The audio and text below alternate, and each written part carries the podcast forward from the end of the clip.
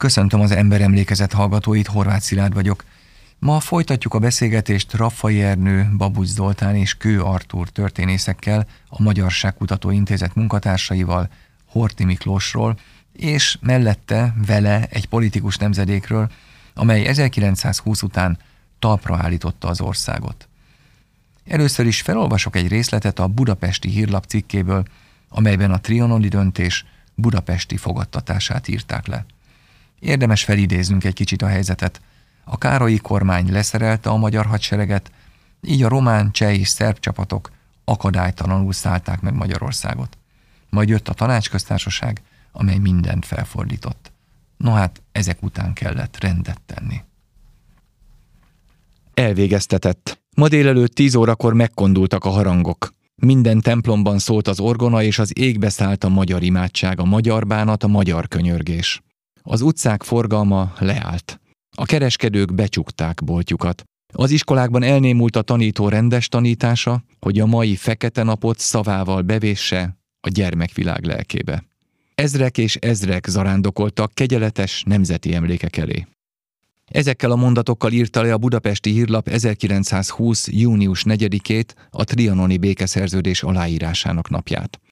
Miután az osztrák-magyar monarchia elveszítette az első világháborút a Versailles környéki békékben, elsősorban a győztes Franciaország érdekeinek megfelelően feldarabolták.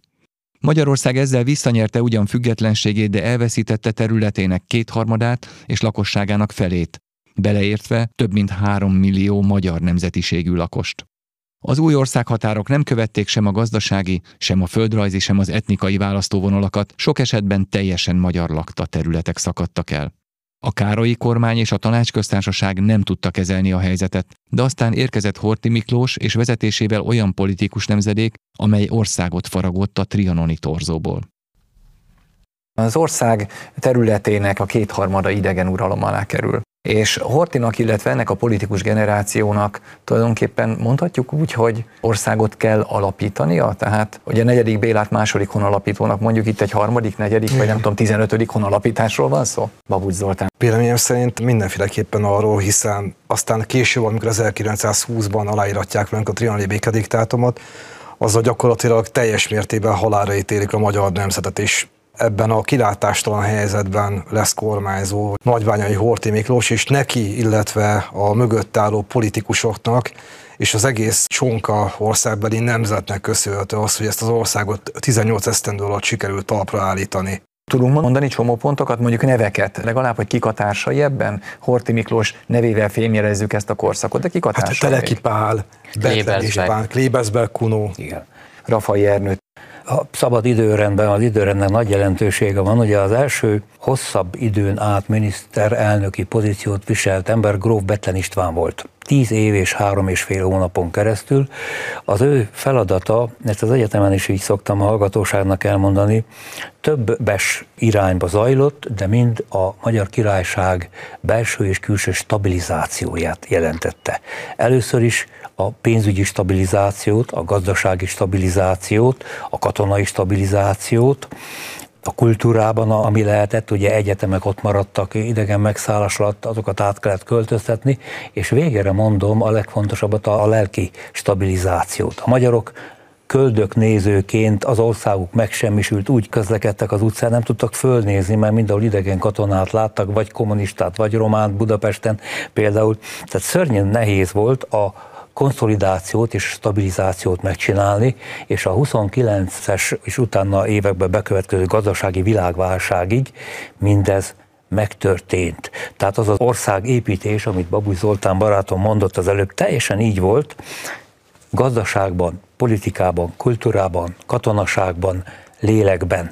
Ez borzasztó fontos volt, és ezt csak kevesen tudták megcsinálni, és ez Horti nevéhez fűződik, annak ellenére, hogy mindig a kormány csinálta a konkrétumokat, Betlen István kormánya, utána Károlyi Gyula gróf kormánya, Gömbös Gyula kormány, és így tovább a konkrétumokat a kormányok, de mögöttük ott volt a nemzetközi tekintéllyel bíró, Horti kormányzó őt is ismerték, és ő is ismerte az akkori nyugati világnak azokat a vezetőit, akik katonák voltak már az első világháború előtt, és tudták, hogy ott egy viszonylag mérsékelt, normális komoly, tehetséges nyelveket beszélő ember, és ez a kormányok számára a Horti tekintéje biztos működési terepet jelentett. De hát erről érdemes is külön beszélnünk, hogy az 1945 utáni történetírás, de főként a publicisztika azért a német barátságot sütötte rá a Horti korszakra. Itt most azt halljuk, hogy angol barát volt, és ugye amerikai és angol tisztek beszélnek erről az angol barátságáról és angol orientációjáról. Sőt, ma már tudjuk ugye a kutatások miatt, amelyek azért már a 80-as években elindultak, vagy a 70-es években már, hogy hát nagyon sok közeledés is volt a háború idején is, próbálták bolykottálni egy kicsit ezt a német orientációt. Szóval milyen volt valójában a politikai irányultsága Horti Miklósnak? Kő Artur. Hortit önmagába véve ugye a munkássága után látták el olyan jelzővel, hogy igen, van ennek az embernek tekintélye. Ugye kezdetben ilyen semmiből jött embernek tekinthető, akinek vannak katonai erényei, és tett le valamit már az asztalra. De lényegében az, hogy ki Horti Miklós, az valójában akkor derült ki, amikor látták a kortársai, hogy mit is tesz le az asztalra. No, hát talán érdemes beszélnünk arról, hogy egyébként ez a korszak, ez aztán a későbbi magyar történelemben hogy él tovább, illetve hogy 1920 és 1945 között hogy működött a Horti korszak. De most minden esetre nézzük meg azt, hogy milyen ember lehetett Horti Miklós, hogyan látták a kortársai százesztendővel ezelőtt. A szövetséges katonai misszió egy Yates nevű amerikai ezredest küldött siófokra a nemzeti hadsereg megtekintésére, akit lenyűgözött a csapatok rendje és fegyelme. Hortit energikus és jó képességű embernek találta, akiből a választásokig kiváló ideiglenes kormányzó válhatna Magyarországon. Ő az Antant útmutatásait kívánja követni, bár nyíltan megmondja, hogy Nagy-Britannia irányítását venni a legszívesebben. Nyoma sincs benne a sovinizmusnak. Beszédében és általános viselkedésében szerény és mérsékelt, és a hadsereg élén álló admirális létére mentesnek látszik minden nemű militarista hajlamtól. A misszió amerikai tagja Harry Bentholz tábornok Hortit patriotizmussal átitatott, vitathatatlanul egyenes és becsületes tisztként írta le, aki teljes erejével azon lesz, hogy minden ügyet mérséklettel és méltósággal kezeljenek. Azt érdemes elmondanunk, hogy ugye ezek a vélemények tulajdonképpen az egykori ellenségektől származtak, tehát az Antan missziótól származtak, akik ide jöttek Magyarországra. Nyilván ugye beszéltünk arról, hogy hogyan ítélték meg a kortársai és ugye a ha lehet úgy mondani, ugye az ellenség részéről. Hát az egykori ellenség, azért itt már a háború egy éve véget ért, azért ezek a vélemények már nyilván azért nem az ellenség véleményei, hanem valaki, aki kezdte megismerni azt az országot, akit valamikor legyőztek. Pontosan, és hát ugye a nagyságát mutatja az, csak egy példa, hogy az emlékirataiban rátér, hogy augusztus 12-én fölveszi a kapcsolatot Mardereszkóval, ugye a román csapatok vezetőjével, akinek nagyjából fölvázolja, hogy meddig kellene a román csapatoknak visszavonulnia, mire Moderescu föltette a kérdést, hogy mi van akkor, hogyha nem. Mire azt mondta a Horti, hogy hát abban az esetben tüzet nyitunk.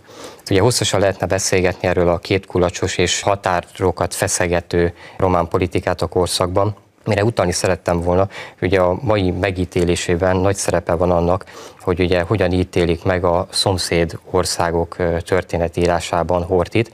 És ugye De úgy érzi ez nekünk itt Magyarországon érdekes? Tehát, hogy a magyar véleményekben, mondjuk kommentekben megjelennek a szomszédos országok történészeinek a véleményei? Nemrégiben jelent meg egy monográfia Hortival kapcsolatban, egy Katarin Horrell nevezetű hölgy, francia történész írta. Tehát egy frissen megjelent monográfiáról van szó, amelyet lefordítottak román nyelvre, de magyar nyelvre is és bizony elolvasva a monográfiát, igen, és ha csinálunk egy mérleget, akkor azt látjuk, hogy ott is sok esetben ez a bizonyos német barát irányvonal van kihangsúlyozva, és tekintettel arra, hogy az elmúlt időszakban a magyar történetírás ilyen tekintetben elmaradt a szomszédországok történetírásától, gondolok itt arra, hogy sokkal több angol nyelvű publikációt adtak ki román kollégák, mint mondjuk a, a magyarok. Ennek köszönhetően lényegében a nemzetközi véleményt egy 80-90 százalékban bátran merem mondani, az határozza meg. És ebben a véleményben, vagy ebben a hortiképben, ami ki van hangsúlyozva, ez a bizonyos német barátság, és nincs kihangsúlyozva az, hogy ez a folyamatos olasz, illetve német irányba tolódásnak gazdasági okai vannak, illetve olyan jellegű gondok, hogy a kisantant országai nem hajlandóak gazdasági kapcsolatot létesíteni, és ugye a győztes nagyok, az angolok, az USA is óckodik Magyarországgal gazdasági kapcsolatba lépni, és hát nyilván ugye az olasz, illetve német orientáció mondhatni ennek is köszönhető. De egyébként folyamatosan jelen van Horti és környezete politikájában az angol és a francia orientációnak a, a hát mondjuk úgy ilyen körülmények között, hogy erőltetése? Hát erőltetés az talán nincs benne, de kétségtelen benne van, ugyanis gondoljunk a geopolitikára. Itt van a náci birodalom a nyakunkon, nyugatra, és keletre meg ott van a kommunista birodalom, a Dzsugasvili Jóska, tehát a Stalinék.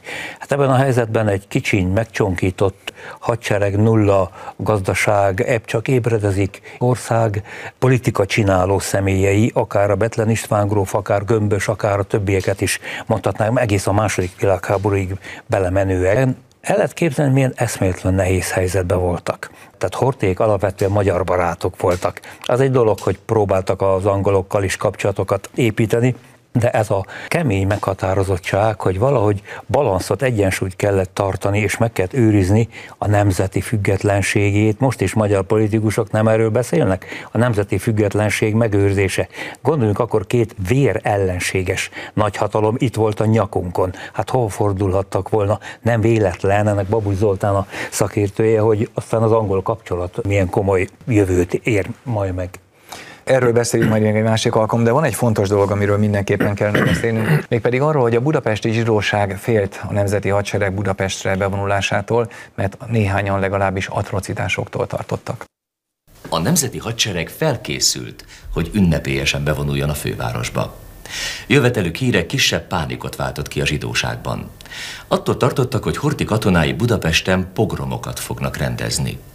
Ezért a pesti izraelita hitközség delegációt menesztett a főparancsnokság főhadiszállására Siófokra. Barátságosan fogadták őket.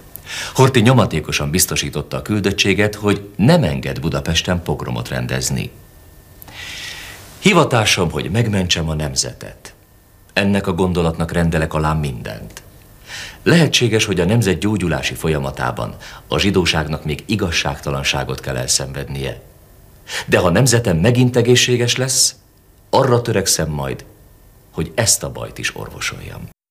Kicsit menjünk vissza először most a Nemzeti Hadsereg megalakításához. A Nemzeti Hadseregben, tehát abban a hadseregben, amelyel Horti bevonul Budapestre, akár a prónai különítvényben is, voltak-e zsidó származású tisztek vagy igen. közlegények? Igen, igen, voltak izraelita származású, illetve vallású tartalékos tisztek, és azt is el kell mondani, hogy amikor a Nemzeti Hadseregnek a fővezérsége megkezdi Siófokon a működését 1919. augusztusán a Derekán, és ugye augusztus 16-án József királyi herceg, akkori kormányzó, kérészéleti kormányzó, Friedrich István miniszterelnök jelenlétében kinevezi Hortit az összes magyarországi nemzeti erők, illetve közrendfenntartási testületeknek a főparancsnokává, akkor a hadsereg az eléggé síralmas állapotban van. Tehát ami felszerelést, fegyverzetet illeti, úgyhogy ebből adódóan zárolják a bankszámlákat, és várják az adományokat. Ami azt jelenti, hogy nem csak a tehetős földbirtokosok, hanem a zsidó gyáriparosok is támogatják, méghozzá a szegedi zsidóság részéről is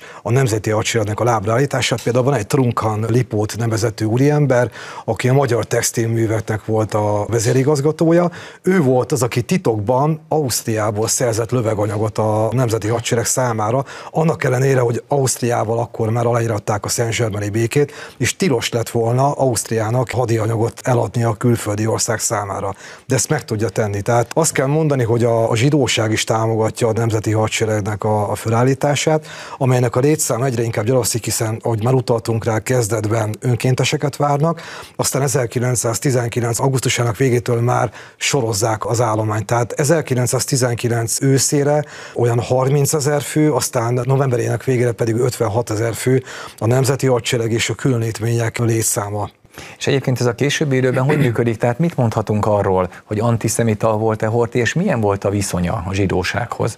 A budapesti zsidósághoz, de hát aztán később Magyarország és a megnövekedett Magyarország, tehát a történelmi Magyarország felé tett lépésekkel gyarapodó Magyarország zsidóságával. Nos, Horti véleménye nagy általánosságban és egy kicsit leegyszerűsítve a rövidség kedvéért kettős volt, kettős álláspontja volt a zsidóság kapcsán, mert azt mondta, amit egyébként Bonga Béla, Prohász Kottokár és más nagy magyar keresztény gondolkodók is, hogy vannak a, mondom leegyszerűsített, vannak a jó zsidók, mert vannak a rossz zsidók, a defetista zsidók. Na, ezek voltak a vörösök, ezek a defetisták, és azt mondták ők, egyébként mind a hárman, nem csak Horti, hogy a magyar királyság mellé álló, tehát a magyarság mellé álló zsidó embereket integrálni kell a magyar nemzetbe. Semmi gond velük itt hortiféle antiszemitizmusról beszélni egyszerűen nem is lehetséges hazugság. A másik azonban az volt az álláspontja, hogy a defetista, tehát a vörös, akkor a defetista zsidó ember az a vörös kommunista gyilkos jelentette az akkori fölfogás szerint, őket pedig hát nem lehetséges integrálni, nem a horték baja, és ez az álláspontja sokáig, elég sokáig meg is maradt. Nem véletlen az, hogy zsidó embereket kinevezett kormányzói jogkörével élve például a főrendi házba, vagy együtt kártyázott fogadásokon elbeszélgetett velük, és ez egészen a második világháborúig ez az álláspontja megmaradt, mint ahogy az is igaz, hogy a második világháborúban, ahogy Babucs kolléga utalt rá, amikor megkapta az Auschwitz edzőkönyvet, akkor három nap múlva most még kommentekbe azért is szidják, hogy miért nem egy órán belül, mert három nap alatt 3600 zsidót nem mentett meg. Nem azt nézik, hogy három nap múlva leállította és megmentette, de ez maradjon az ő dolguk. Ugye ez 1944. június, 1944 nyaráról van szó. És, és ugye leállítják a deportálásokat, Igen. ekkor Igen. bábállamban állítják le, tehát, hmm. tehát valójában egy, ugye egy német megszállt, egy megszállt lévő országban. Így van. Igen. Tehát kettős megítélése van a zsidóságról. Ne tessék vörös terről csinálni, Lenin fiúkkal, Samuel Levi és a többiekkel, és akkor jobb lesz a megítélés.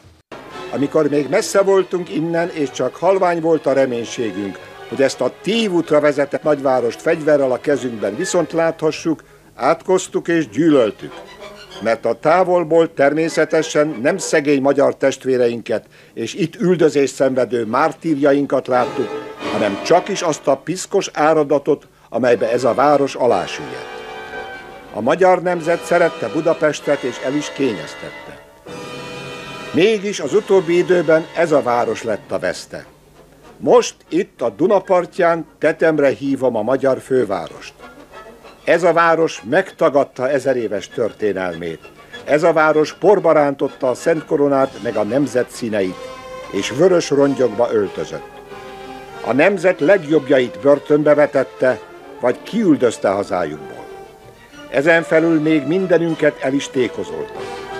Mégis, minél jobban közeledtünk ide, annál inkább indult olvadásnak a szívünkre rakodott jégréteg. És hajlandóvá váltunk arra, hogy megbocsássuk.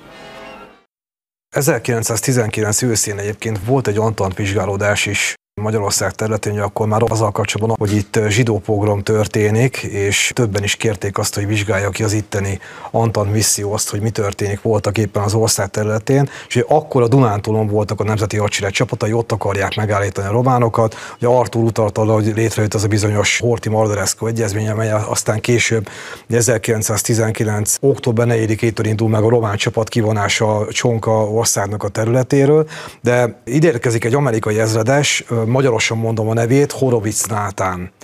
Hát lehet a nevéből is sejteni, hogy ő, ő egy izraelita vallású úriember volt, egy amerikai ezredes, aki a Dunántúlon vizsgálódott az állítólagos zsidó pogromok ügyében, és aztán a két napos vizsgálódása során megállapította azt, hogy voltak éppen a nemzeti hadsereget semmiféleképpen sem lehet hozzákötni ezekhez a bizonyos zsidó pogromokhoz, illetve kilengéseket, és akkor ezzel le is zárult ez a vizsgálat aztán.